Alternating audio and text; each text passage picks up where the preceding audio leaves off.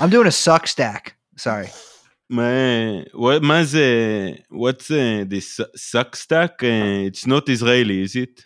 You know that Yeah. uh, in Israel they invent podcast. I, I learned that uh, we, we invent a podcast, um, the AOL, uh, Instant Messenger, um, the cherry tomato, too. See, my problem with this is that we discussed this off air. Apparently, Israel does claim to have invented the cherry tomato. And I'm saying, why did we invent the girl's tomato? Look, Cherry uh, tomato, indisputably the girl's tomato. Israel is the only uh, country that is uh, respecting the rights of women in the Middle East. If you look at, in Saudi Arabia, they, which is not an ally of Israel, merely a friend. They are just friends. We are just being friends. But in Saudi Arabia, they can't drive. But in Israel, women are allowed to drive. There are many accidents. There are accidents all the time from the women driving. It's um, there there is being legislation about it, um, but I I'm not uh, up to date uh, on these matters. But yeah, look, uh, podcasting. It is from Israel. I'm telling you. Jeffrey Epstein.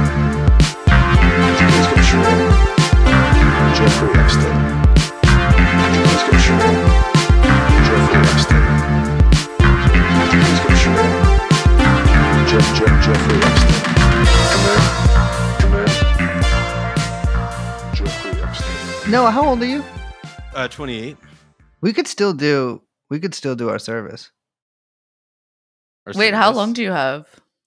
You have until you're 75 No. to be in the IDF. Uh, Do you Oh, know my, man. my greatest enemy? Well, not I had many enemies, but one of my, my greatest enemies in the Bay Area uh, rock and roll scene was a former uh, Israeli army guy who was like a he was like an Israeli army like tech guy, um, and so I hated for him for every single reason. First, that he knew how to use computers. Second, that he he had that same accent that you just did, which let's be clear, not a great accent, not very flattering to us. We sounded better with the Polish kind of not like really sure what you're. Uh, um, I'm sorry. It's, it's somehow it's French, but more rapey. I don't I don't get it. Uh, it's no, and- it's uh, it's the hard edge of colonialism. The French they gave up Algeria, and you see when they lost their colonial territory, they lost the the spirit, the bloodthirstiness that forms the deep guttural noise that the Israelis are making. It is apartheid that um, that has sustained this this dialect, this way of life. It's, uh, it's very special, in my opinion. Well, uh, I will say it is special. It is one of the I, I that that accent it has probably made more women ovulate than any other accent in human Yeah, history. we like to say it's nails on a chalkboard. All Uh, I, I, I I can't do it anymore. I'm I it's it, at that point I like I become it's like I'll wake up tomorrow. I'll start signing enlistment papers. It's it's, Mhm. it's- I can't do it. It o- it, it ta- starts taking you over. Yeah. Uh, it- uh, real quick before you even introduce ourselves, I knew some guys who went on Birthright when I was younger. I did not go, uh, and I don't know if I, I don't think I've told the story in the podcast before. Uh, but they were trying to buy. uh, They were like in a candy shop, I think in Tel Aviv, and uh, like there was like a husband and a wife that owned it and working there, and the husband starts having like a heart attack and like dying on the floor. And this guy that was with my two friends, who's uh, another guy I know, I mean, I was friends with him too uh like sees all this happening like the paramedics are coming they come and like take the guy out. The woman's like crying like oh my god my husband's gonna die. And he has a single gummy worm that he's been holding this whole time and he puts it down on the scale and it's like you know 0.004 shekels or whatever. And the lady's like weeping. He's like excuse me? Excuse me? Excuse me? Can i buy this gummy worm and uh and she sells him the gummy worm Oh my god. an absolutely true story. I can back that up. Max was there, but in fact, this guy's name. I won't. I won't. I won't spoil his name, but uh, but Uh. yeah, classic story. And I used to be like, what a what a fucking putz. And now I'm like, that's that's a that's a very funny. Uh, my name is Brace. I'm Liz. Uh, I'm proud of the resiliency of the Jewish people and Noah Kulwin. Uh, Wow. Liz and I both open our mouths at the same time. And you know what? I'm going to turn it over. Liz, tell tell them something. We are, of course, joined by Young Chomsky. You are listening to the podcast True Anon. Hello, everyone. Welcome. Welcome back. To the Finkelstein files. yeah, this is part two of our highly anticipated uh, two part series uh, interview with Norman Finkelstein. These interviews have been a blast to conduct. And I will say, for those of you who cannot see us on the super exclusive secret Patreon live stream that we do of uh, my computer screen 24 hours a day, uh, while conducting these interviews, Norman Finkelstein is sitting on a, a, very large chair, like five feet from his computer, and it feels very, it's very home, home, homey, Mm. and a very cozy sort of interview to conduct. Mm. Um, also chose not to wear headphones, which I respect too, because mine are starting to hurt my ears. Uh, this was, this is, this is sort of the follow up to the, to the, uh, well, obvi- it's not sort of, it is literally the follow up to the previous episode that we just put out. I don't know why I said sort of. I don't, I don't need to qualify that uh, we last left you on a cliffhanger uh, about his his uh, dissection of from time immemorial. We get some some good stuff on that, and uh, no, tell him what else we got. I mean, you know, Norman goes on to talk about the way that his critique of From Time Immemorial kind of informed the rest of his scholarship and the rest of his career, and then also how it, you know, formed his fights to save his career and to save it against the smears that he was a Holocaust denier. And obviously, the primary antagonist and somebody who we spend a lot of time talking about is none other than Alan Dershowitz, uh, enemy of the pod. And his his younger but more evil brother, Aaron Dershowitz.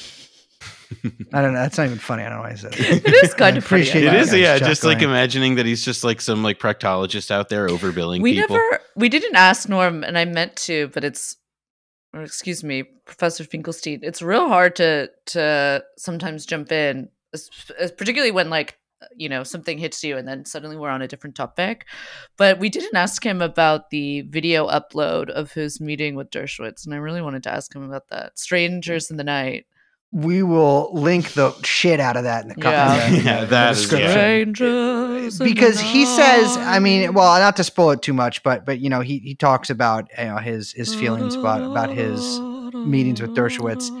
And uh he does not mention this one. And this one i think is is a very it's a beautiful video in fact basically every every filmed encounter between alan dershowitz and norman finkelstein goes very poorly for alan dershowitz Yeah, I, I remember Felix at I think at one point said like Alan Dershowitz seems like the kind of creature that like it's the secret cabal of neo Nazis made to go up on TV and tell you why you should give all your money to Israel to make people hate Jews every couple months.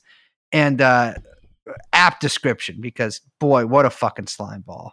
And I mean, Alan he is- Dershowitz and and and or rather and and Professor Finkelstein, I think, has a really like he has a really novel and, and pretty sophisticated perspective on a guy like Alan Dershowitz, which you Yeah. know, there's been a lot of ink spilled and a lot of uh, podcast airtime given to that schmuck, and it was really interesting and exciting to hear something refreshing. Yeah, yeah, absolutely. well let's get into it shall we Let's do it.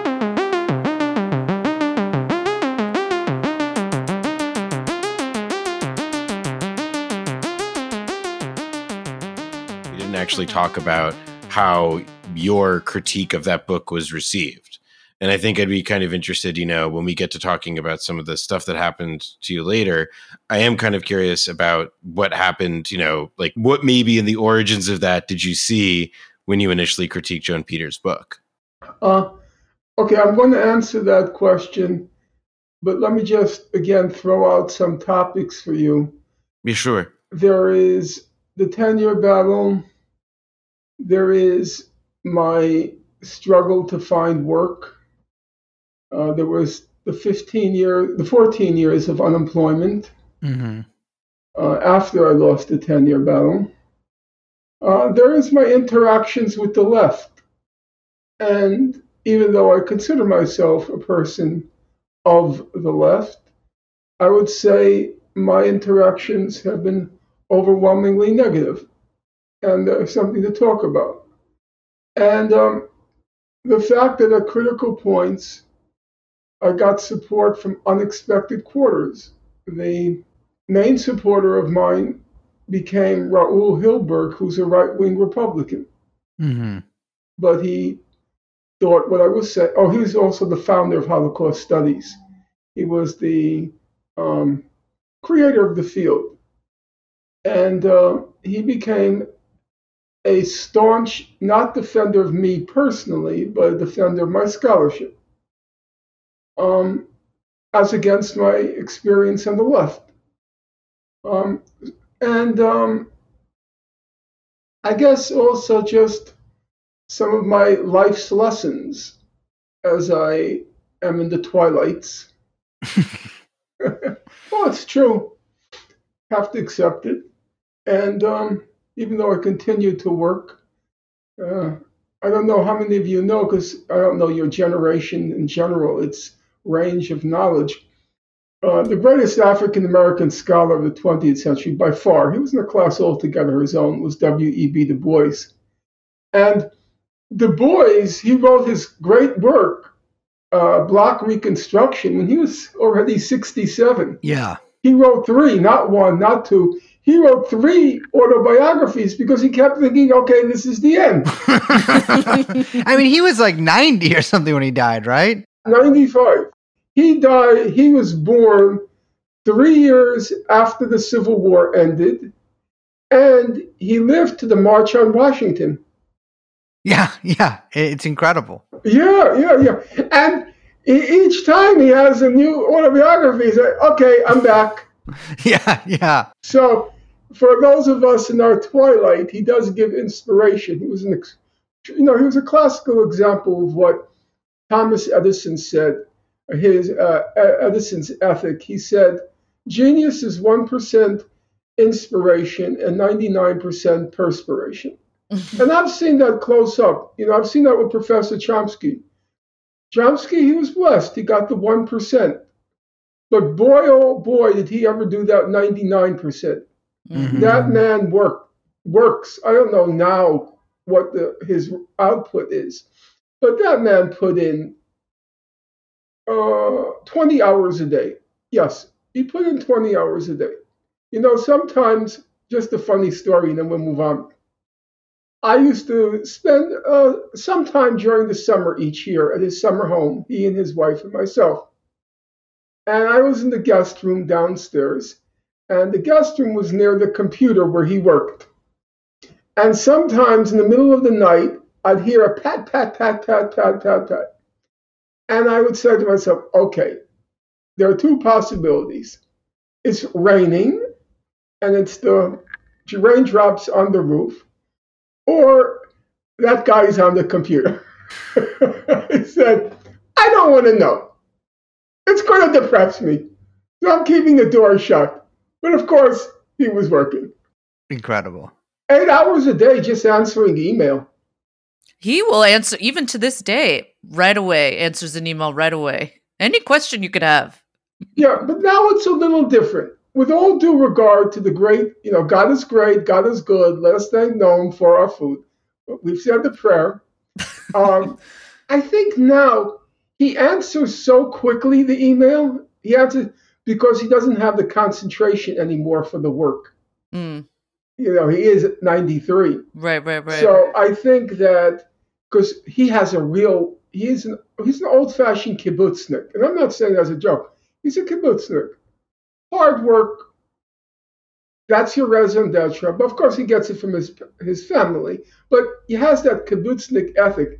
So I think in his mind, so long as he's typing, working, he's justifying his existence, even though it's emails and it's not books. It used to be said there was a famous anti-war um, uh, religious figure named William Sloane Coffin. He was over at Yale, and William Sloane Coffin. I remember once he said he was introducing Professor Chomsky, and he said, "Professor Chomsky writes books faster than I read them." and it was true. It's crazy though. I was thinking about that when I was looking at um a copy of I can't remember which which book, one of Badiou's books, and you look in the beginning of it and you see what he's published, and it's just and it's not everything, and it'll go on for like three It's pages. about 150 books. I mean, You're like, that's how like, are you writing I mean, this?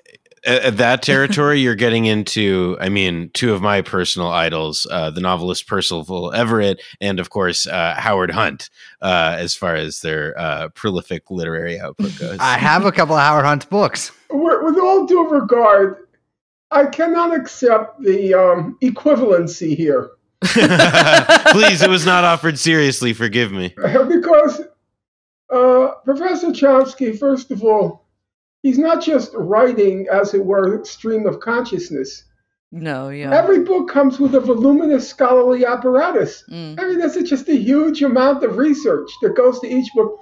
And I can tell you with pretty much certainty, except for let's call it the last 10 or 15 years, but for the first period, I knew all of his books inside out, backward, forward, left, left to right, right to left, up and down. Um, he did not really repeat footnotes.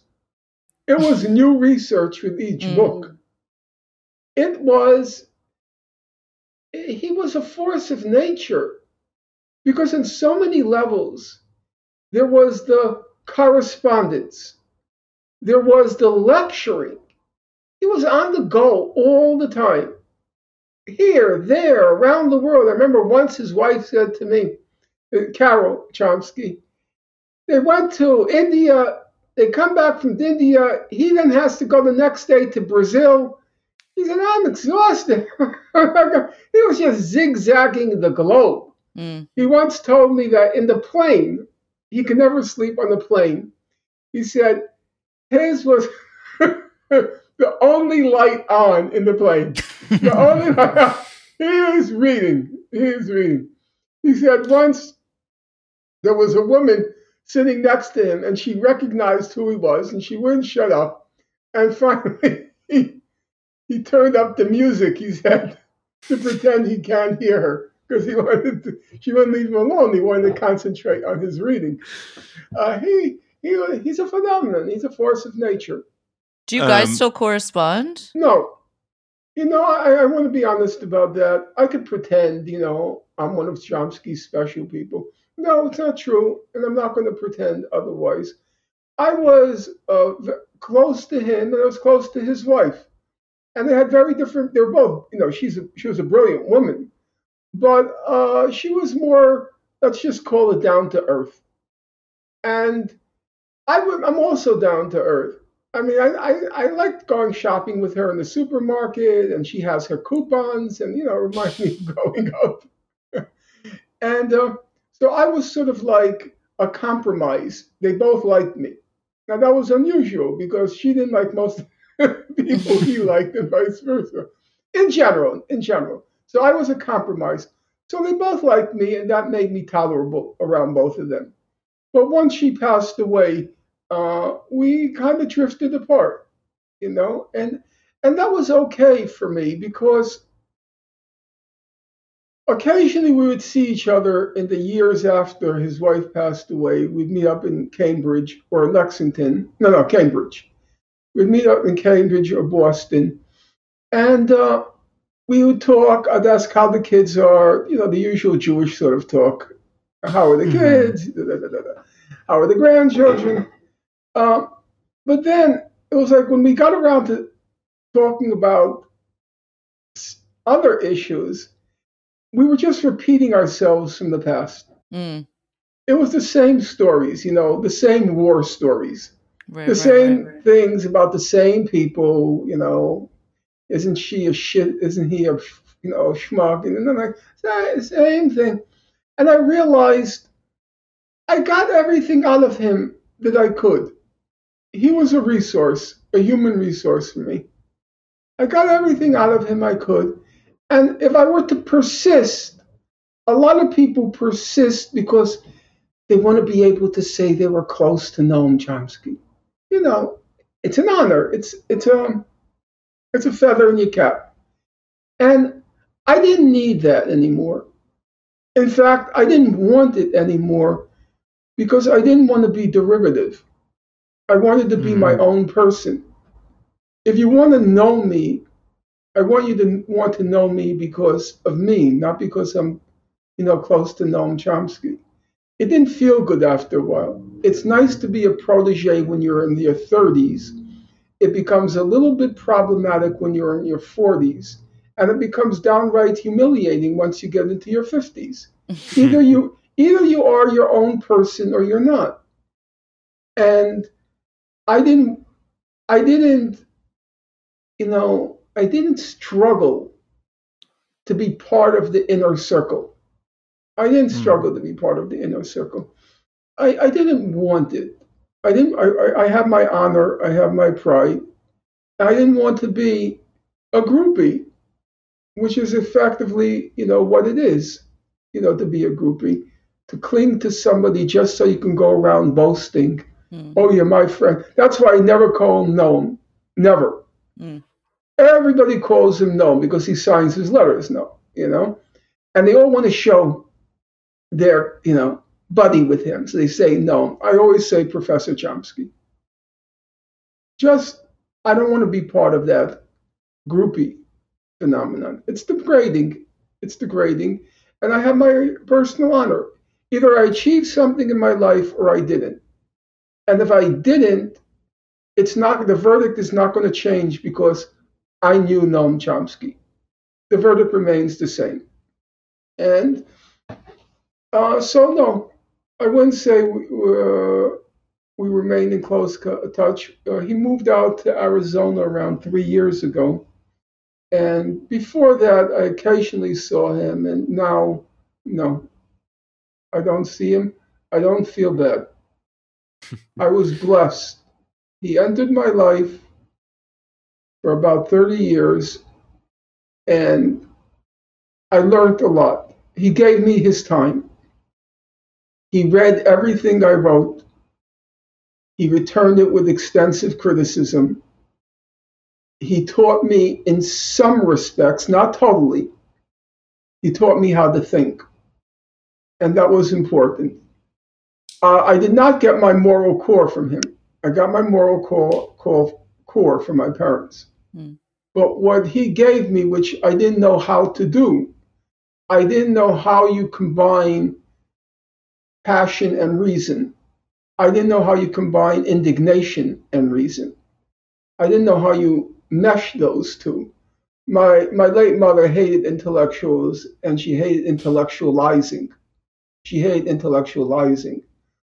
When people were talking about war and um, the idea of just sitting around and talking about it like you're talking about a book, Right. you know, Like that distancing. Yeah, that distancing.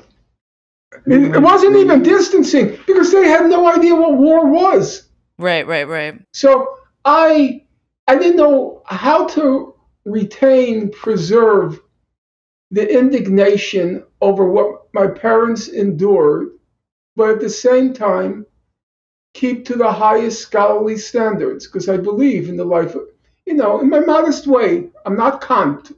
I recognize that. But in my own modest way, I believe in the life of the mind. Uh, it's just something I grew up with. Uh, my friends were smart, and intellect was important, reason was important, and I didn't quite know how to do it until he gave me. Uh, he was like a practical example of how you do both. You retain your indignation, but you also make the coherent, logical, evidence-based argument, Uh, and that was important for me. and I think that like that's sort of like a, a kind of natural segue to the publication of your to the earlier question to the to your uh, the publication of your criticism of Joan Peters's book from time immemorial. Um, I think that there's you know like the when it comes to subjects like this and and subjects like uh, you know Palestinian indigeneity or Jewish settlement on Palestinian land um, there's an enormous amount of indignation, um, especially from the pro-Israel establishment. At sort of even you know, kind of like just beginning to kind of uh, when you just begin to even question the basic facts of it, I guess. And I think that the lid on that discourse was significantly tighter in the 1980s. Um, could you talk a little bit about the immediate reaction and the experience that you got from when you first published that that criticism? Well, there are many aspects to it. I'm going to try to limit myself to the aspects I'll cover. Number one, you have to understand the context of the publication the book. Israel completely controlled all PR, all information when it came to the Israel Palestine conflict. There wasn't even a concept of an Arab site. There was just the Israeli propaganda, uh, which was really just a I used to call it, it was Leon Uris's Exodus with footnotes. Most of the Israeli propaganda was just, uh, if you know that so called novel, um, mm-hmm. and then it became a, a, major motion picture, a very influential motion picture, PR. It was like D.W. Griffith's Birth of a Nation. It was uh, very influential. Well, and, and that was just in the culture. I mean, uh, Bibi Netanyahu is now the prime minister. Back then, he was an ambassador to the UN, and then he worked, and worked in Washington. We're talking about a different era. Well, but I think in this just to say that Israel's case was made very well known, even in the news media, in ways that Palestinians and Arabs obviously. Yeah, but I'm even get. talking about earlier than Bibi Netanyahu. Bibi Netanyahu comes with Reagan in the war against terrorism. No, you know you're right because it was 84. No, you're right. I, I got the time wrong. You're, you're right. Um, in any event, Israel completely controlled the information flow, the scholarly flow on the Israel Palestine conflict. But the first big break comes with the 1982 Israeli invasion of Lebanon. And in that, during the after the 19, now during and after the 19 uh, 82 invasion, a part, it's still a small part, it's a marginal part, but it was a part of the support for Israel. Uh, it, they lost it. They lost it. And that was mostly the old left and the Vietnam War, part of the Vietnam War new left. Mm-hmm. What happened was, you see, uh, you have to always look at the present in history, as the uh, Hungarian uh, philosopher uh, Lukács said. It's forgotten now, but Israel was a leftist cause up until the 82 war. Well, up until 67, but especially up until 82. Remember, Soviet Union, first country in the world to recognize the state of Israel the uh, Israel, the settlement, what was called the Yishuv, it was mostly labor Zionists. People like Ben Gurion saw themselves, literally, they saw themselves as little Lenins and little Bolsheviks mm-hmm. in the Middle East. They were fanatically part, part of the Israeli political establishment. It came to be called the Mapam. The Mapam was fanatically pro uh, Stalin supported Stalin during what was called the Doctor's Plot, not worth going into, but they were fanatically pro Stalin. Right. I mean, the, the the only thing to say for listeners is that during a period of um, like Stalin's greatest anti-Semitic crime, they they they were they they maintained ties. We'll have Grover Furr on next week to explain. They, they supported the Soviet, what was called back then the Soviet, you know, interpretation of what happened. In any mm. event, or the Soviet claim as to what happened. In any event, so that included a large part of the old left. People like Pete Seeger, okay, who was a standard bearer of my generation. Uh, Pete Seeger, his first big hit with the Weavers, you know what the first big hit mm. was? It was Tsena Tsena Tsena, mm. which was an Israeli folk song. Tsena Tsena Tsena Tsena da da da da da da da da da. Um, and the flip side of it was Irene Goodnight. Irene, I don't know if you know any of this. Uh, we we actually, I will say, we actually did an episode with a uh, a guy who wrote a book about Pete Seeger and other folk musicians' uh, persecution by the FBI, and this uh-huh. the Weavers yeah, were a central part of that. So that was the old left, and come the 1982 war, they broke. that was the first big that was the first significant change in public opinion in the West. So at the time, there was a, a, a full page ad in the back page of the News of the Week in Review in the New York Times, which was very influential back then.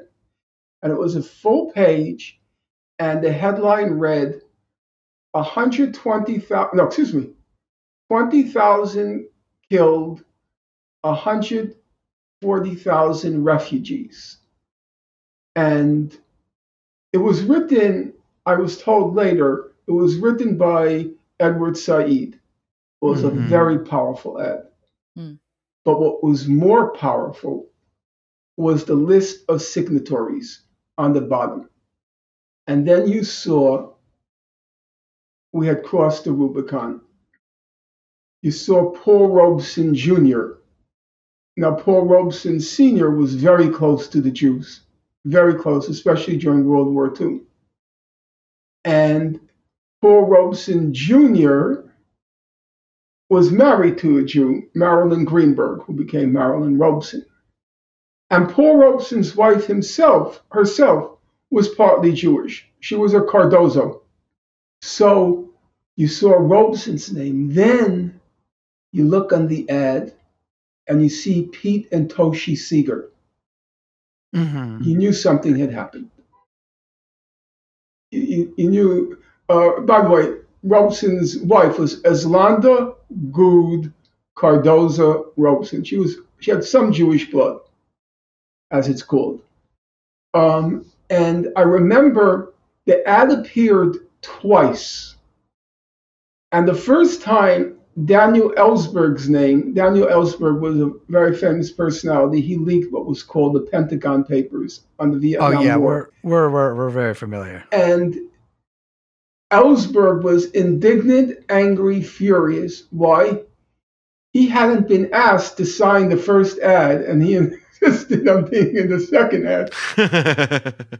It showed you a, a real shift in public opinion. And that's when Time Immemorial comes out, two years later.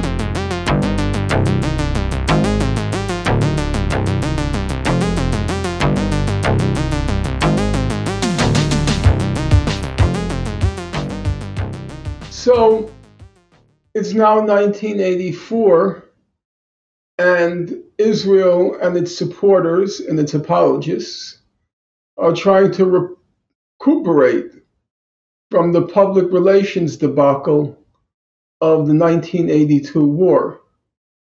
And from time immemorial was one data point in this propaganda um, barrage by Israel, its supporters and apologists. The basic thesis of the book was to say that the whole cause is a fake, that it's all a concoction, a conspiracy. There were no Palestinians. The whole thing is a fake. Um, and when I wrote my critique, I, of course, once Professor Chomsky said I was on the right track, I then expanded it from the narrow demographic study with the number that was fake. I then proceeded to examine the whole scholarly apparatus and reached the conclusion the whole thing was just a hoax. It was a fraud. All the sources were fabricated. They really were. It was kind of shocking. One source it was called the Hope Simpson Report. It was one of the British investigations or inquiries into the Palestine conflict. Uh, she falsified one paragraph 19 times. 19 times. Yes. How do you how do you falsify a paragraph 19 times? well, because she kept repeating it in different forms throughout the text as evidence of her claim that there was surreptitious Arab immigration into Palestine from neighboring countries.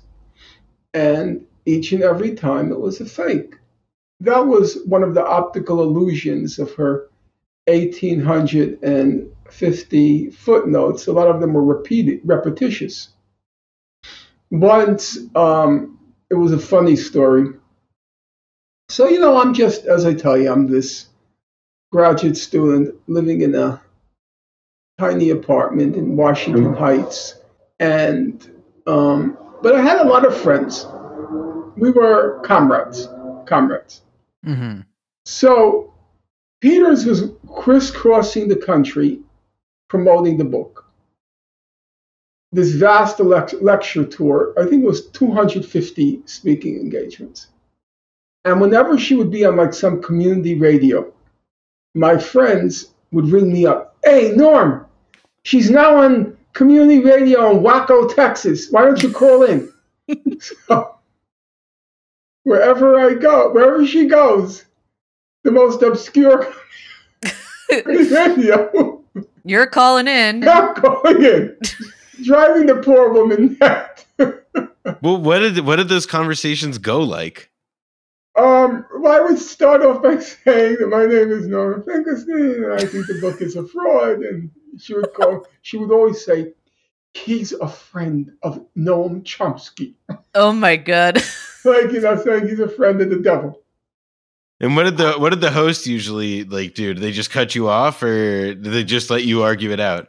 Absolutely not. Did not cut me off. No, because community radio, they're not yet commissars.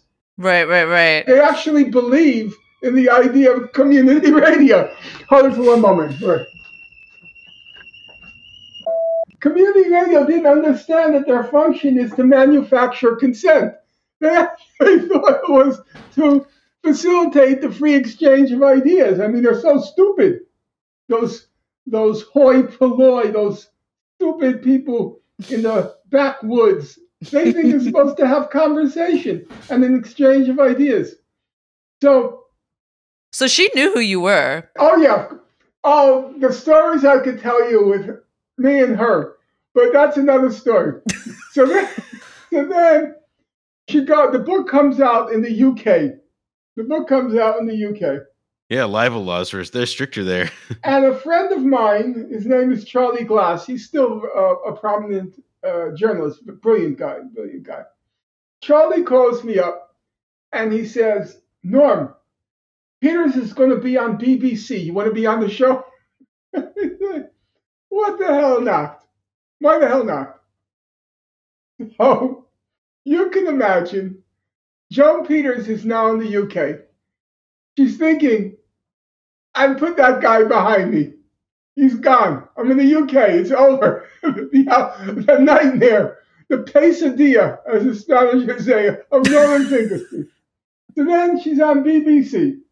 She gives her usual spiel, and then the announcer says, Okay, we're going to take questions. And he goes like this I'll never forget. He says, Our first call is from New York City. so, you know, Joan Peters is sitting there, and you know what she's thinking? It can't be. She's like, it can't be. It can't, can't be. be. There's no way. He followed me to the UK. no way. It can't be. The first call, New York City. So I, I get on and I give my sh- my spiel, and I said she said this with the Joan the Hope Simpson report, but that's not what the Hope Simpson report said. So she's very cool. She's very cool because she understands how the media works. Nobody hmm. reads the books. The people who interview you, they don't read it. They have not a clue what's in the book. If you ever write a book and you go with one of the, you know, the better publishers, they send you a questionnaire, an extensive questionnaire. And one of the questions in the questionnaire is, what questions would you like to be asked? no, that's absolutely true. And that's what the interviewers do. They ask you the questions that you want to be asked.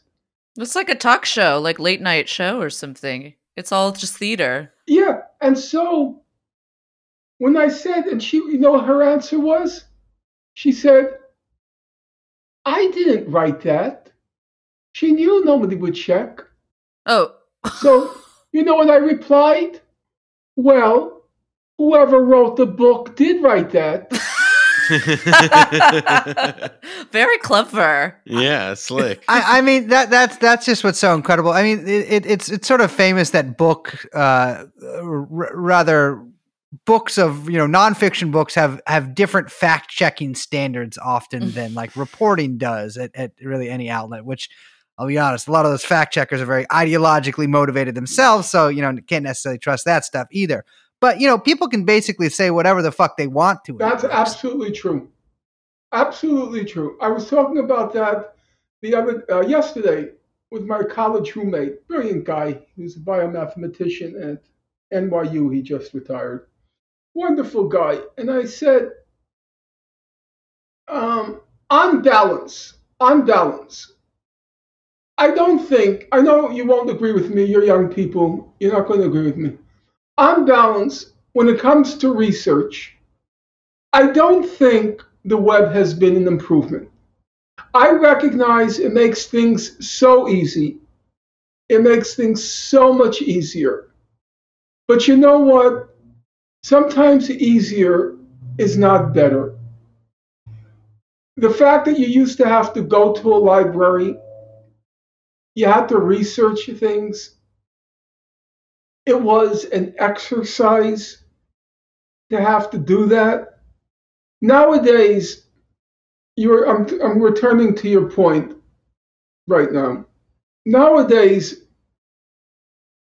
you have something you want to check. You just plug in a fact in the Google search, and 10,000 sites come up. And you end up, for anything you want to state, any statement you want to make, any statement you want to make, the earth is flat. You can have 10,000 citations in your footnote. The citations are completely worthless, but they're citations. If you ever look at a law journal, law journal, it's about one quarter of text to three quarters of citation, a footnote. Yeah. Because all they care about is the footnotes. If you can find a footnote for the definite article the, and the footnote for the definite article a, then you have a Harvard Law Journal article. Just footnote everything. Why do I bring it up? You take the case of Alan Dershowitz. He writes the, the, the so-called book. Well, he didn't write it, but whoever wrote it. We'll just say, for argument's sake, uh, he wrote it. Uh, he writes the book, The Case for Israel. And of course, he didn't research it. He's too busy trying to get wife murderers off. You know, that Yeah. takes time to get OJ off, to take, uh, to get um, uh, Von Bulow off, to get Mike Tyson. Okay, he didn't murder his wife, he just battered her. Uh, po- possibly also to get himself off in whatever island he's on, or it takes time. He's not going to waste time writing a book. So what does he do? He farms out the book, the research, to Harvard undergrads and graduates, like uh, Natalie. What's her name? The actress Portman. Natalie Portman. Natalie Portman. Well, I mean, the, you know, Marty Peretz did the same thing at Harvard to use it as a farm team for the New Republic and for like, you know, pro-Israel ideologues there. Right, but let me just get to the point here. So Natalie Portman was one of the researchers for the case for Israel. Yes, she was. She used her her um, her um, non-stage name. I, I can't. It ends with IG. Uh, I could get it, but I'm not going to bother right now. I have it right over here. In any case, well, these are Harvard undergraduates. They have better things to do. So, what's the bottom line? What happens? I don't know if you ever saw the debate I had with him on this program Oh, yeah. called Democracy Now. I said, Professor Dershowitz, you're the senior most professor of Harvard Law School. I checked some of your citations. I checked some of your citations. So you have King Hussein of Jordan killed 6,000 Palestinians during Black September in 1970. So I said, you know, I was curious. What was your source? I was just curious. What's your source? So I'm tracing back to the source, tracing back the source, tracing back the source. You know what the source turned out to be? Now it's on tape. It's on tape. You can see me debating him. The source turned out to be a high school syllabus in central Michigan to which they attached a chronology. No, I'm, I'm dead serious. It was a high school. Er, I had to check it. And where, where is this? Where's he getting it from? Where's he getting? It? So I went to here, and then they said go to here and go to here. Turned out to be a high school syllabus. Then I look for another source. He says something about. I forgot exactly. It may have also been something to do with Black September. No, it wasn't Black September. It was a hijacking of a plane. I looked for the source. I looked for the source. And I said, Professor Dershowitz, I have here in front of me the source. I tracked it down. It's www.sonypictures.com. I said, You're a Harvard professor. www.sonypictures.com. You know what he replied? Go watch it. He said it was a good movie. Was it the movie Black September? Um, yes, it was the movie, but that was that Black Munich. September was different than the Black September in 1970. That was Yeah. the the Olympics Black September. So uh, that's what the web did. Mhm. You see, the web enabled you because of those search engines. It enabled you to document, footnote, cite anything, anything with no quality control. I mean, but you had to deal with that. You know, it was the same problem, was it not? Like two two decades before with Joan Peters and her book, and you know, she had lots of citations, and that was bull crap. in, bullshit. in her case, it's different. She falsified the sources, and it was easy to demonstrate. This, with the web, you have a source for everything. You do. You can have a, any statement you make, you can find a source in the web now for anything. And it it significantly lowered, in my opinion, the scholarly content of books because the books would now have for any statement it would have like 20, 20 citations because on the web you can find you know you can find literally 40 literally you can find 40,000 websites that say Norman Finkelstein is a Holocaust denier I know. I'm behind 39,000 of them. it becomes a fact it becomes a fact it's been I, I want to tell you in my opinion and I'm not a, I'm a part Lu- Luddite, but I recognize I recognize things that do make life easier.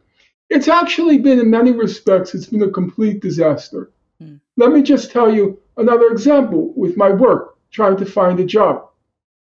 You go into a room, you meet somebody. You're talking to them. Literally, as you're talking to them, they're googling your name. They're Googling you as you're talking to them. And then up on the screen comes 40,000 websites, Holocaust, Finkelstein Holocaust denier. What do you do with that? Even an honest administrator, and there are honest administrators, even an honest administrator, are they going to check 40,000 websites to see whether, whether, whether what's being said about me is true? Well, I think I think that this that's a good like I think this makes sense then to back up a second because and to talk about like why that lie, the lie that you were a Holocaust denier would appear on that web those websites in the first place.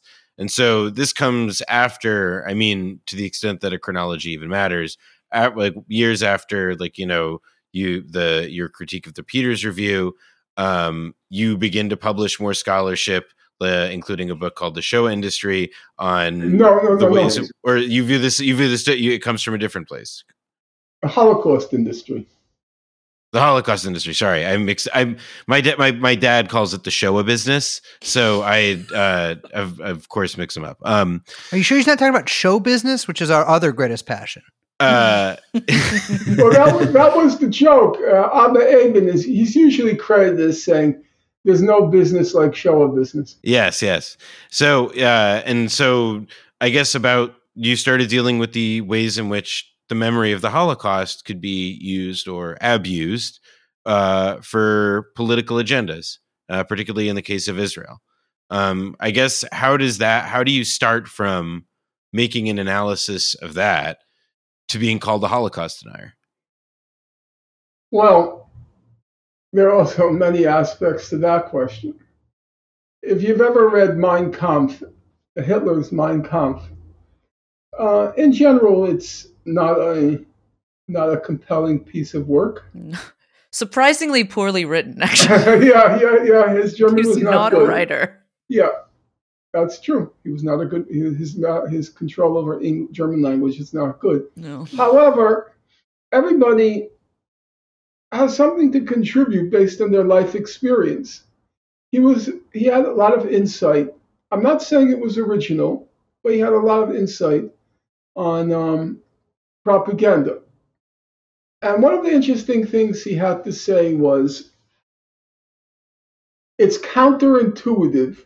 It's counterintuitive, but the bigger the lie, the more credible it is. The bigger the lie, the more credible it is. The smaller the lie, the less credible it is. What did he mean? If I were to go along go over to you and say, you know what? I saw your mother and she was smiling and laughing with the rabbi. You would, uh, uh, no, To be clear, Norman, in, in my family, that would be accepted because my father is a rabbi. So uh, you know that that's just just happy home life. right. As long as you keep the lie small, Mm. people think, well, maybe it's true, maybe it's not true, who knows? But when you exaggerate it, people would think, that's got to be true because nobody has the effrontery, nobody has the gall, the audacity to make up something like that unless it were true. It's got to be true because how would anyone say something like that unless it were true? And people thought everybody knew about my family background. It was pretty well known. So if it were alleged there was a Holocaust denier, it must be true. Because why would anybody say something so insane like that unless there was something to it? During my 10 year battle, uh, Alan Dershowitz did the same thing. He was going around saying my, my late mother was a, a Nazi collaborator. She was a capo. Mhm. And you know what else he said? This is honest the truth. You know what else he said? He said, I wrote it.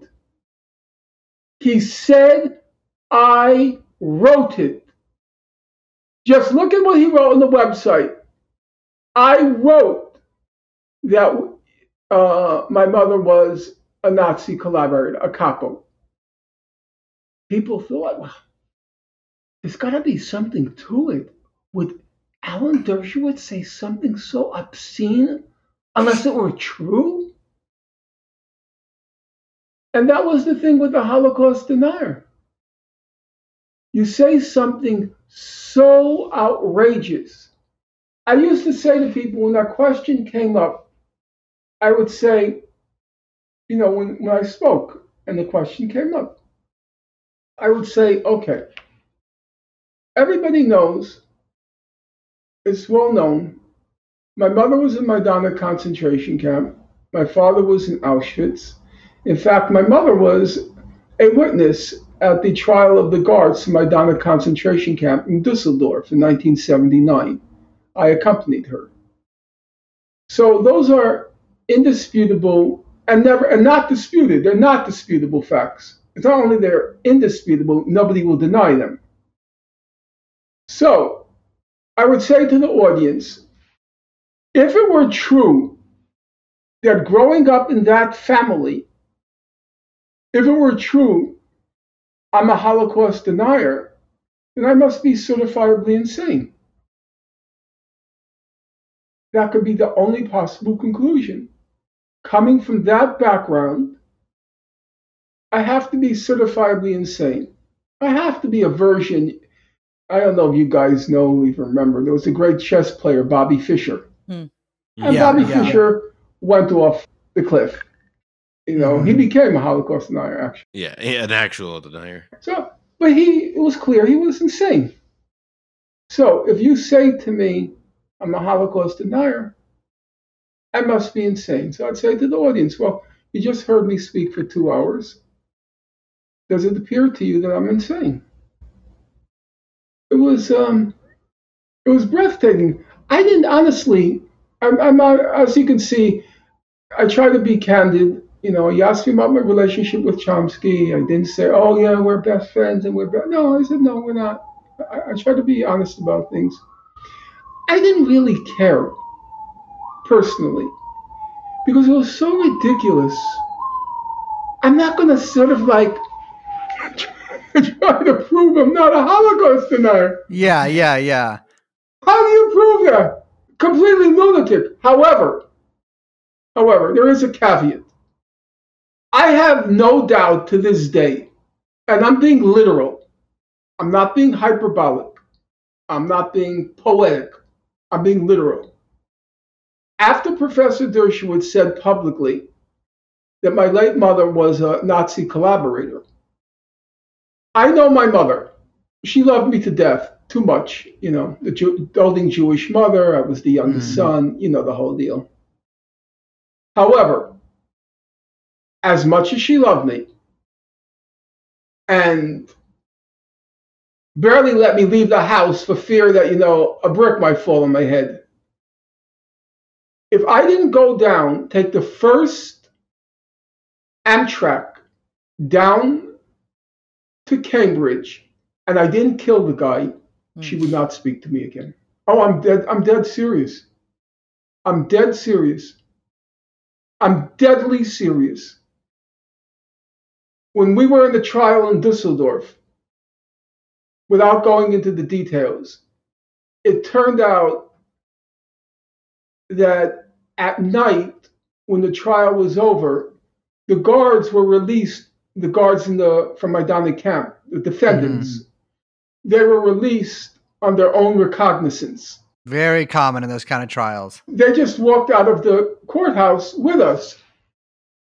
And one night, I was walking down the street of Dusseldorf after we got out of, after the day, day my mother gave her testimony. And on my left side was my mother. The right side was one of the guards, the worst guard in my mother's recollection. Her name was uh, Birgitta. Birgitta. And I turned, I saw Birgitta. I was just shocked. I was breathless. I couldn't believe what was happening. She's just walking near my mother. I wait for my I wait for Birgitta to be around a hundred paces down from where we were. And I turned to my mother and I said, Mom, do you know who that is? And my mother squinted and she her eyes just blew up. Birgitta? I said, Yeah. I said to my mother, You want me to get her? And my mother just went into a a kind of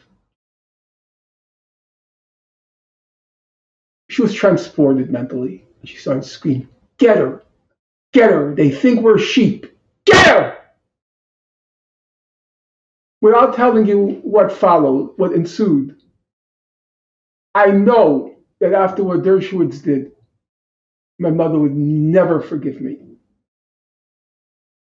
if I didn't exact revenge for what was done. And I didn't. I didn't. I got into a big back and forth with Elena Kagan, who now sits in the Supreme Court, Yeah. because she was at that point the dean of Harvard Law School. And he posted that about my mother on his official Harvard Law School website. So I contacted her and I said, Do you have any limits on what you allow on your website, on, on the, our website. She said, yes, we have limits. They're very broad limits. So I said to her, I have two questions. Question number one Do you have any evidence whatsoever that my mother was a, a collaborator with the Nazis? She, she refused to answer that question. So I said then to ask her again Do you have any limits? She said, Broad limits. So I said to her, Okay, let me ask you a question. Here's my question. If somebody posted on their on your website, on their website, Harvard Law School website, that your mother was having an affair with the rabbi, would you take it down? Or would you leave it up because of broad limits? Now I ask, what's more disgusting? To say your mother is having an affair with a rabbi, or to say that my mother, during World War II, collaborated with the people who exterminated her mother, father, two sisters, and brother. They ended up in gas chambers. Are you saying my mother collaborated with the people who exterminated my family? So she replied through, oh God, my memory. Probably my memory doesn't want to remember. I have all, it's all written down. But um, I don't doubt that. she she replied, I don't think we'll have anything more to do with him after what he said, you know, about the rabbi, the thing with the rabbi. That was really all I did. That was all I did. I did nothing, you know. Yesterday, uh, Justice Kagan swore in the new Vice President of the United States. Yeah. Justice Kagan. Mm. That's a bitter taste.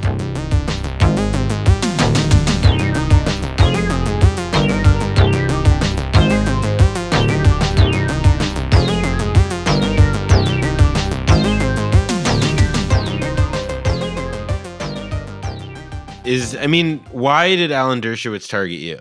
Alan Dershowitz didn't target me. What what happened was after I appeared on the Democracy Now, uh, I remember Amy Goodman. I was friends with her then. I'm not friends with her anymore. But at the time, I was friends with her because we had a mutual friend in common. Uh, the um, investigative journalist Allan Nairn, probably the most brilliant guy I know, one of the most brilliant. So uh, she was Allan's girlfriend uh, for many years. So I knew her. I knew her before she was Amy Goodman. I just knew her as Amy. Um, and um, she called me up afterwards. And she said, and I'm calling her, I remember the words well. She said, Norman, be careful. You're now like red meat to him. Mm. He's so. He lost it. He went berserk after what I did in public. yeah. I mean, for those who haven't seen the interview, uh, we will link it in the description. It's a very, it's a, it's a very well, or not the interview rather, but, but, but uh, Debate. the debate on on on democracy now between Norman Finkelstein. It has two parts, uh, and you have to really watch both parts. What happened was, in the middle of the second part, I couldn't take it. No, I'm serious. I couldn't. He was just. He was the first time in my life I really met a, a, a pathological liar. It was a very strange experience for me because he kind of had the perfect MO of a, a lawyer. He absolutely believed every word he was saying, but simultaneously, he knew it was all a lie. Mm. So, if you want to convince a jury, you have to absolutely believe what you're saying. But if you want to be an effective attorney, you have to retain control over reality. You can't just lapse into your own crazy world. And he was able to do both simultaneously. Totally believe what he was saying, but simultaneously know that what he's saying had no connection to reality. And so he had total control over the real world that's unfolding about him. It was really, it was really, it was diabolical. Mm. Mm. Yeah. And I got so nauseous, nauseous being in this company that in the middle of the second half, I took off my earphones. I said, I'm out of here. I'm out of here. I can't take it. And Amy said, Get back over there. Put on your earphones. no, so you'll see if you watch closely the second half, you'll see the the last half of the second half. I'm not wearing the earphones. It was so creepy. Yeah. It was so creepy to It's be really a- around this guy. Well, to see someone who can like dissociate that much, Yeah, yeah. like from reality, and then manipulate it with literally no qualms. Yeah, and he had one physical uh, um, manifestation. If you watch carefully, every time he lies, he gets this tic. no, it's true. It's so classic. Gets this tic. And in the, during the second half of the debate, I said, Professor Dershowitz, you're lying again. The tic. The tic. It was creepy. It was creepy. But I never, honestly, I never really, I never really got angry at him. Because, and you may not like the analogy, but for me, Alan Dershowitz was like Michael Jackson. He is what he is. There's a pathology there. There's a definite illness there. Alan Dershowitz effectively killed his first wife, Yeah. and he's carried that. It's been the go, the skeleton in his closet, and there's a pathology there. There's an illness. It was like with Michael Jackson. I never blame Michael Jackson. Michael Jackson is who he is.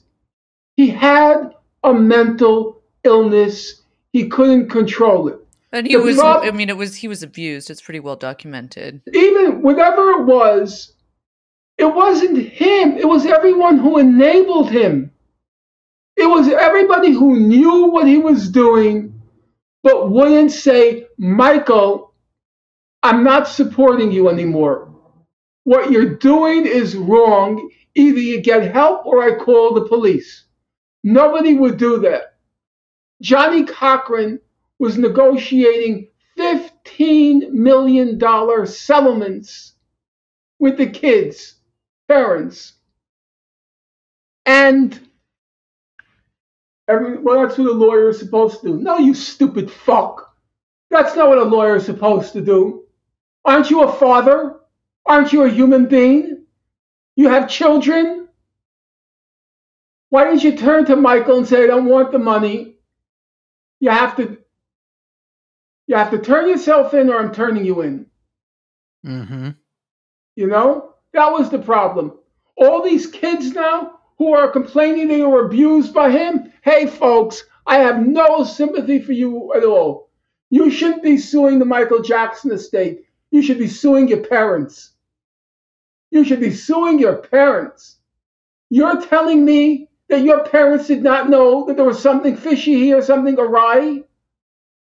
Have we really forgotten when he made the Thriller album and when they had the, the song Beat It? And whenever he did Beat It, he was ejaculating?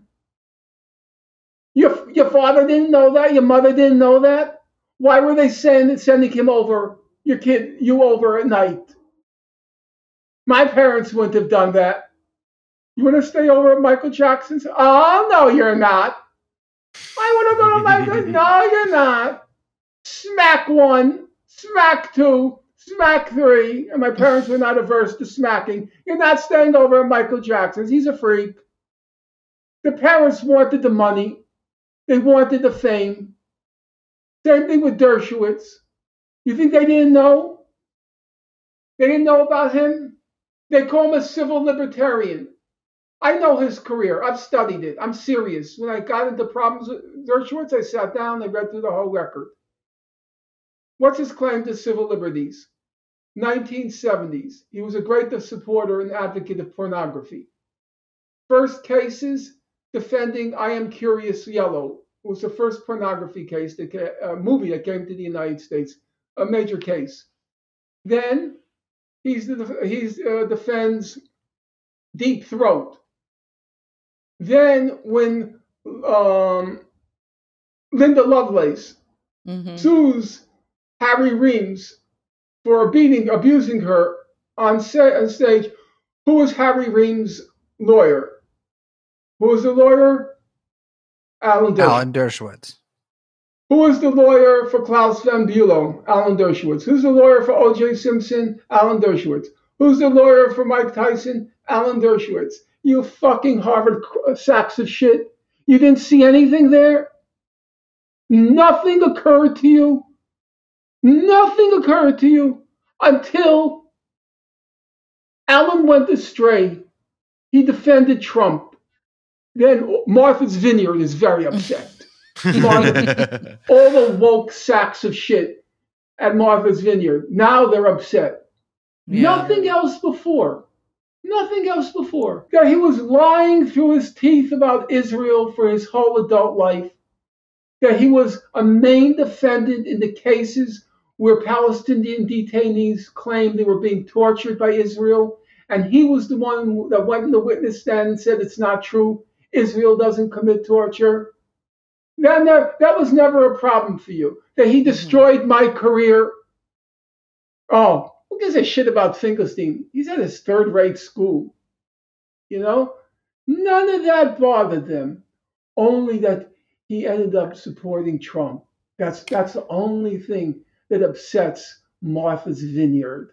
I think that that's been like a really interesting lesson from the Trump years is that in Dershowitz is like a prime example of exactly what you're saying, where it was like all these people or all these policies coming to light, and suddenly because they were associated with Trump, they were so offensive, or all these things had crossed the line now.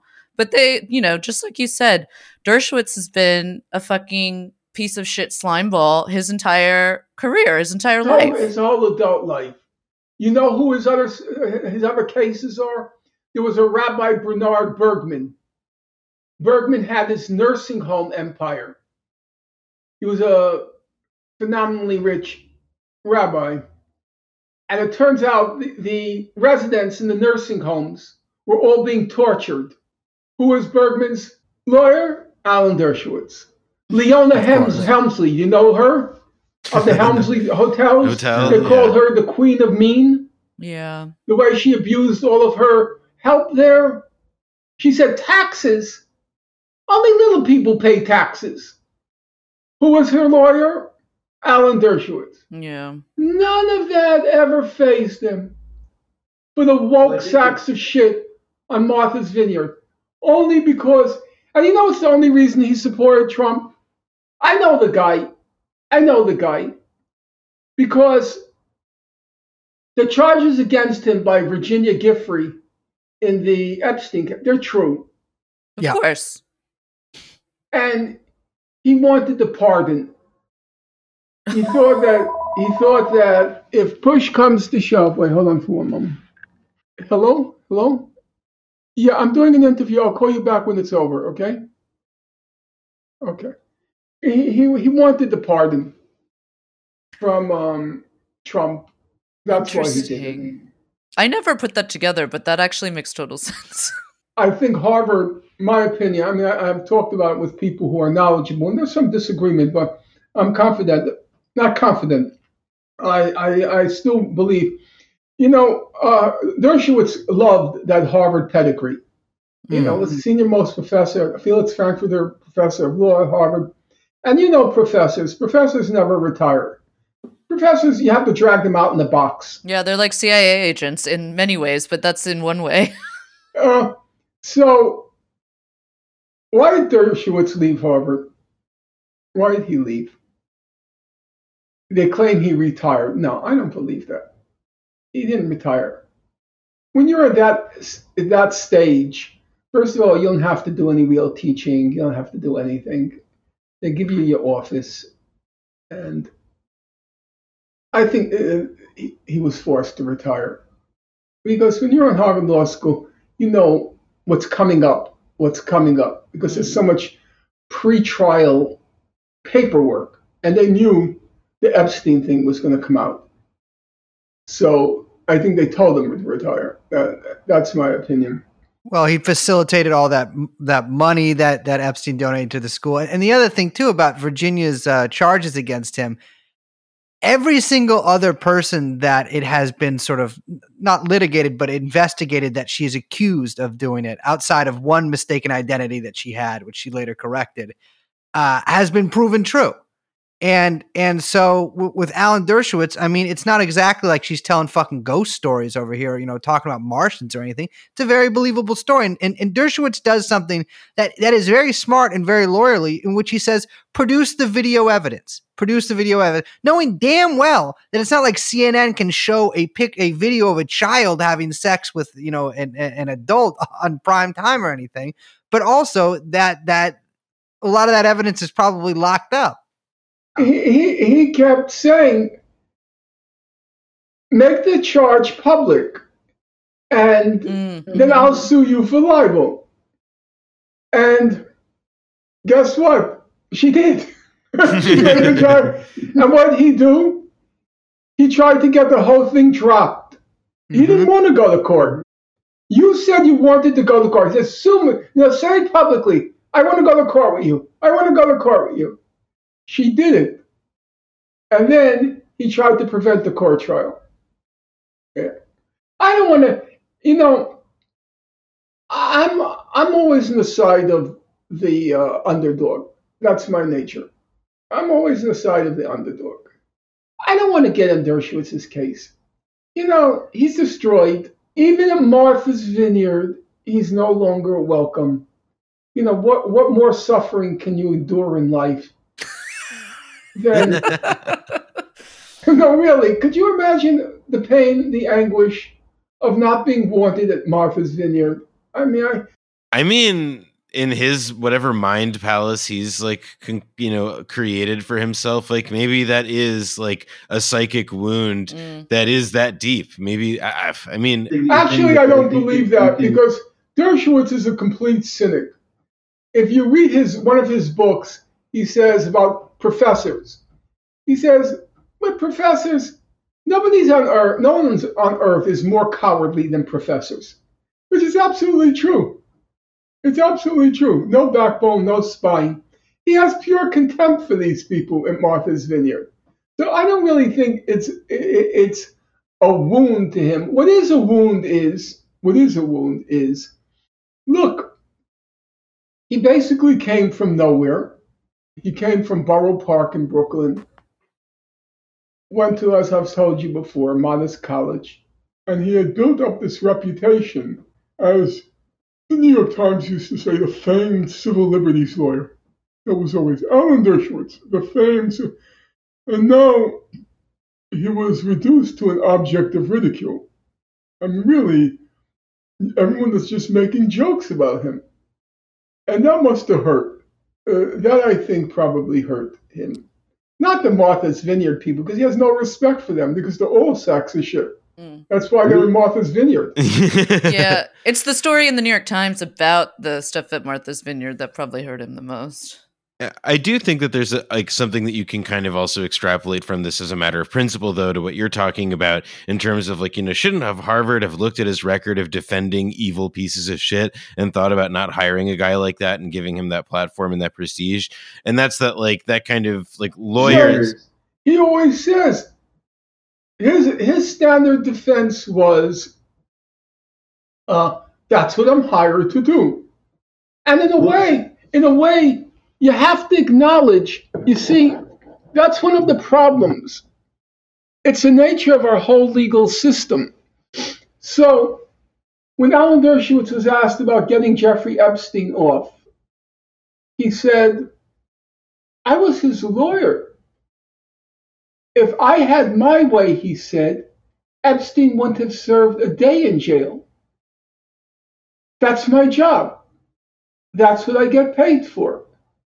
And in a way, there was some truth to that. But you see, the problem is that's the problem with the whole legal system. Well, I, I agree. That's what I was the point I was going to make was Eric Holder really recently in like an, a trade publication, the former attorney general. He's somebody who I've interviewed before directly, and he made the case that like, listen, like everybody who's getting upset about people having represented corporations and then going into government, like going to work for the Biden administration. If you think that if you're accusing them, if you think that they may have conflicts of interest, then you are assaulting the foundations of the American legal system and you are putting, you know, like our entire legal system at threat, which is, you know, in a true, but not in the way that he means it, because, but I think it's the same principle that's sort of in play here. First of all, let's ask a basic question. I mean, I yeah, th- this is these are the kinds of things that really they just rub me the wrong way. They rub me the wrong way. They make me very angry. First of all, let's apply that principle. Let's say Dershowitz were, were Eichmann's Mhm. Eichmann's lawyer. It wasn't Dr. Servatius, it was Alan Dershowitz as the lawyer. And let's say he did what, according to his profession, he's supposed to do. He claims that's what I'm supposed to do. Okay?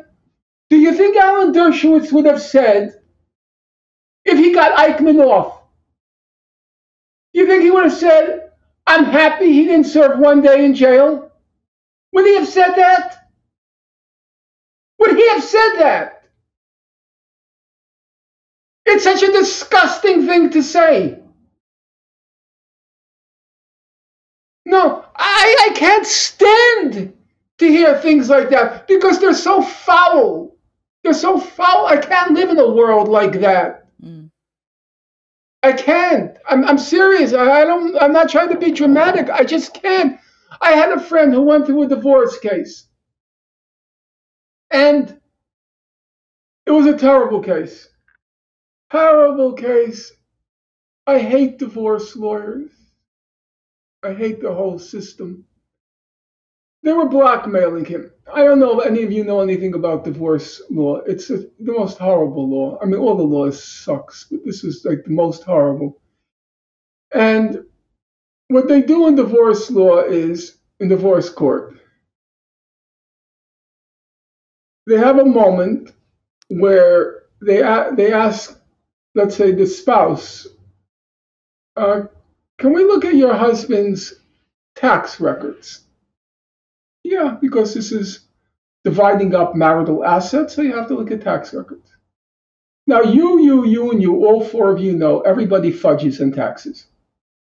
It's just, you know, a deduction here, a deduction there. I don't. I just don't uh, for anybody listening. Yeah, for anybody listening, I, I I I don't fudge on my taxes. I get Uh, very Norman, this is a precise civil service podcast. We're listening to Yeah, we have exclusively by employees of the upstanding IRS. citizens podcast, Norman. I don't think you got the picture. What happens? They said, can you look at line 26? Uh, line 26, it says that your uh, ex husband, he has a home office. Does he have a home office? Oh. So she says, I don't remember any office in our home.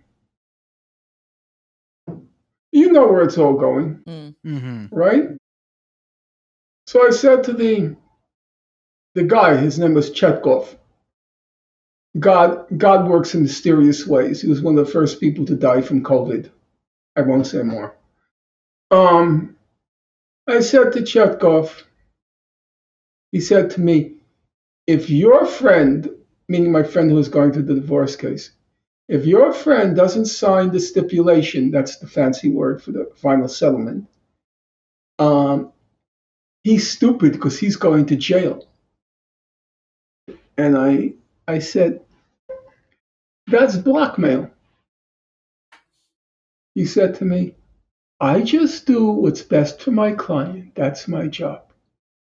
you know, like some Gestapo agent putting electrodes on the person they're interrogating. I just do what's my job, you know. That's how I felt with Dershowitz. I just do what's my job. My job is to get him Yeah. off. It's like that logic taken to its most like grotesque possible extreme. So, so what does that mean? You're happy that uh, Jeffrey Epstein can go on molesting little girls? That's the consequence. Well, that's the way our judicial system works. Yeah, fuck you. Yeah. Take your judicial system and shove it up your fucking ass. I, no, I can't even stand to hear this stuff. Yeah. I can't stand.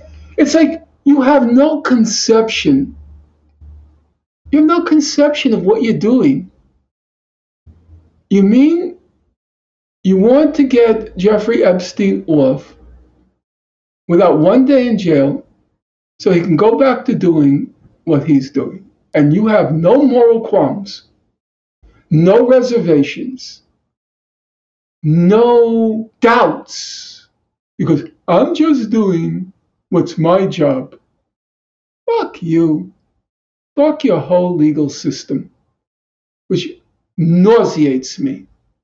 Every word you ever hear about the legal system, if you've ever gone through it, and I've been arrested many times and spent many nights in jail, every word you, you read about in your classroom is a lie. Right to a speedy trial? Oh, sure, very speedy. Very speedy trial. After five adjournments, and you're paying the lawyer $400 an hour? Mhm. Oh, yeah, speedy trial. Right to defend yourself? Try to defend yourself in court. I've tried. I teach law.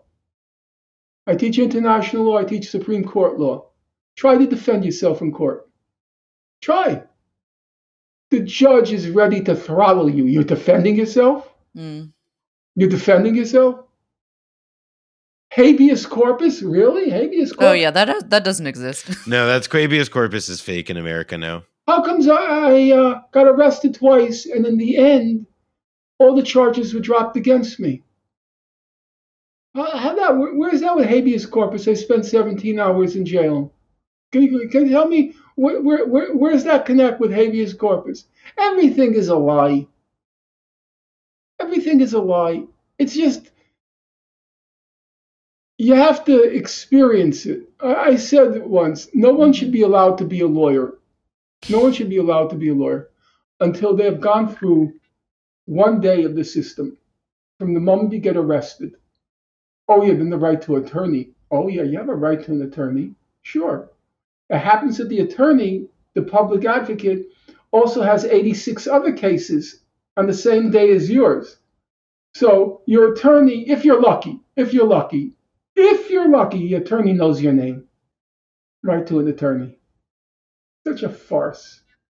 But when I hear the justifications, the piety, well, if you don't like that, then you want to get rid of our whole legal system. No, Eric Holder, you're a fucking sack of shit. You're always a corporate lawyer. You came in here for a few years in the Obama administration to bu- build up some cachet so that when you get out, you can be a nice influence peddler. Nobody forced you to work for a corporation. You chose to work for a corporation. So why shouldn't it be the case that if you work for a corporation, then you can't be attorney general? I don't see a problem with that. You can do a lot of other things. You're making $10 million a year, literally. So I think you should be disqualified from attorney general because it's influencing influence peddling for people with power, for people with power. Yeah. Oh, the whole judicial system. Take your fucking, you fucking sack of shit. You were a sack of shit before Obama appointed you. It's complete fake. A complete fake. So he tried. He took in Holder because you know Holder would do the right thing. Holder would do not to prosecute anyone who was responsible for the meltdown in 2008. He knew Holder would not prosecute anyone. Not prosecute anyone who was responsible for torture under the Bush administration. He got the right guy. One sack of shit hires another sack of shit. And then he, they get so pious. They get so pious. The whole judicial system would be jeopardized. As, as if I give a flying fuck about that judicial system being jeopardized. You know, like, oh, I won't sleep at night. Listen, Arnold and Porter attorneys. They need they they need your they need your blood and sweat Don't, and don't talk to me about lawyers. Well, I was going to say another system. I mean, the system that functions really similarly in a lot of ways. You know, if you want to talk about bureaucrats who don't really question anything and have, you know, careerist motives, is academia. I would say academia is very corrupt. I wouldn't say, look, I'm not making any defense of academia because they kept me out. You know, I'm not going to defend a system that wouldn't let me in the classroom to teach. But uh, it's not the lawyering is, in my opinion, it's it's it's of a if it, it's of a different order, how our uh, legal system functions. It's a very depressing sight to behold. Academia, the problem is not the corruption. The main problem is the the pettiness. Mm. You know, the only true thing that Henry Kissinger ever said, and, and he probably didn't even say it, he probably stole it from someone. He said, in academia, because he was a Harvard professor, the battles are so vicious because, the- because the stakes are so small. yeah, you know, it's this, this battle of the egos. Right. of very little people. That's what's so contemptible. I'm gonna have to check. What time is it? Uh, I have to. I have to go. Well, it has been a pleasure. So so nice to talk to all of you, and uh, I do hope in the course of time we, we get to know each other. I Yeah, absolutely would- absolutely. That would be Would appreciate fantastic. That. Okay. So nice, nice, nice, and have a good night. You too. You too.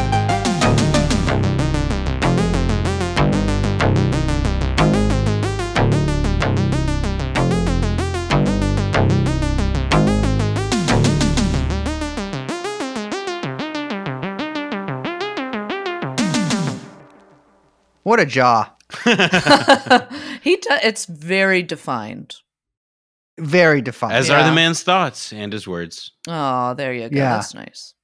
Um yeah, my god. That was a that was a bl- I have no idea how long that was. I get I feel like every time we record, even if our episodes are only like an hour long, it takes us two and a half hours. So yeah, I'm not no sure idea. how long that actually took. I will say, like, we were, you know, after we wrapped the interview, we we were talking off recording. Spoiler alert: we didn't just wrap the interview; we took a little time. Um, and we were talking about how you know, as as you're kind of like, you know, as you're progressing through what Professor Finkelstein is talking about, it becomes very clear um, whether he's talking about the law or you know, there's a lot of other um, you know instances of this it, it's all his like anger at the system is very much framed like his worldview and anger at um i guess like use like you know useless bureaucrats who just kind of like follow follow the rules for their own for their own benefit seems like very much framed by his family's experience and then also echoed by his own experience which i found very uh, i don't know it, it's there's something very comforting about seeing such a solid moral fiber i guess you know what i mean like it's so clear where his um he just has a very very strong moral code that's very defined and i really like much like his jaw uh it's rare to see that i think increasingly rare Yeah. I mean it's the he has he has a real rigorous system of morality Mm. that he applies, you know, to like like whatever discussion wherever turn our conversation took, he, you know, i- i- it's he like his mind approaches it in the same systematic in the same Mm. like you know Yeah, yeah, yeah. systematic according to his Yeah. own, you know, moral order in that same systematic way. And I think it's that fucking like it- refreshing yeah, I mean it's it's a spe- it's a special thing. yeah Yeah. Yeah. I, I, I, I feel like a lot of that rigidity has sort of been lost in the sands of time, Absolutely. probably since Norman came up. Um, but he he certainly has it in spades. My God, you know? Uh, it, it it is it is a guy. It is it is, it is uh, you know you, no one could accuse uh, Norman Finkelstein of just following orders in, at any point in his life. I mean, Jesus Christ. Yeah, I think we could all like do well to be a lot more like him and apply things as rigorously, whether it's you know moral codes or or what have you, um, as as Professor Finkelstein does, it's a good Yeah. virtue, rigor. And to stop doing research on the internet. Yeah, I go like to the that. library, get It some was- books. It was Although, so cute like- when he was like, "Oh, I'm Yeah. a luddite," and I was like, "Have you? Yeah, you haven't listened to us ever." I'm not sure he's a big podcast guy. um, No, are you? What are you kidding me? He was telling us before about how much he loves Rogan. That- oh my God, Finkelstein on Rogan. Whoa. oh, that just like blew my mind. I just- yeah, I like got- that. Was, I just that was a full that body be- thing. All right. Um, thank you guys. Yeah, that. thank you guys for having me on. Uh, thank you, Noah, for coming on. Noah, there is no good way to do this, so I'm going to force you to do it right now. Um, I am doing a Patreon every five days. I will write something. I will have an or I will have an interview, written or recorded. Um, but it's basically, yeah, like if you like the kinds of interviews that I've been helping Liz and Brace do, and you like the other writing that I do, you can find it at noahkulwin.com. There's just more information there. Um, and the Patreon itself is called NK Ultra, like my initials. It's patreon.com slash NK Ultra. Um, it's a better name. It's a it's name. a yeah, it's a better name than the Patreon deserves at this No. stage. Honestly, nah, I'm kidding. Yeah. You know the Patreon site. I, I, I was telling him to Yeah. uh, to call the Daily Noah, uh, Which is also very NK funny. Is a much which better is name. also very Uh, funny. I will say he did some very intimate interviews with Dua Lipa, who I hadn't heard of before the interview, and a woman named Doja Cat, which was fantastic, uh, and various Yeah. other female. He did them about eight months ago, which is what. yeah, really good stuff. uh, you, did you know? Well, we won't get into Albania stuff until later, but it's lot lot there, big country. Um. Anyways, we are coming to you live from occupied northern Macedonia. My name. we should My say I do really want to say real quick before we sign off that uh we're hoping to have Professor Finkelstein on again. Um yes. and so we I don't think it's the last time that we'll we'll all be getting together. Saga isn't over. No. no, no, we'll keep it going. So on that note, I'm Liz. My name. ah, What's a really? My name is Esther. you know what? You know what? Hey, I like that uh, name. let me, if I may, Who's- real no quick. one's named Esther anymore. lots of, lots of, I don't- lots of women are named Not Esther. that many. Okay, my name is Brace. I'm Noah. We are, as always, joined by Young Chomsky. And this is True Anon. We'll see you next time. Bye bye. Let's. Jeffrey Epstein. Let's go shoot. Jeffrey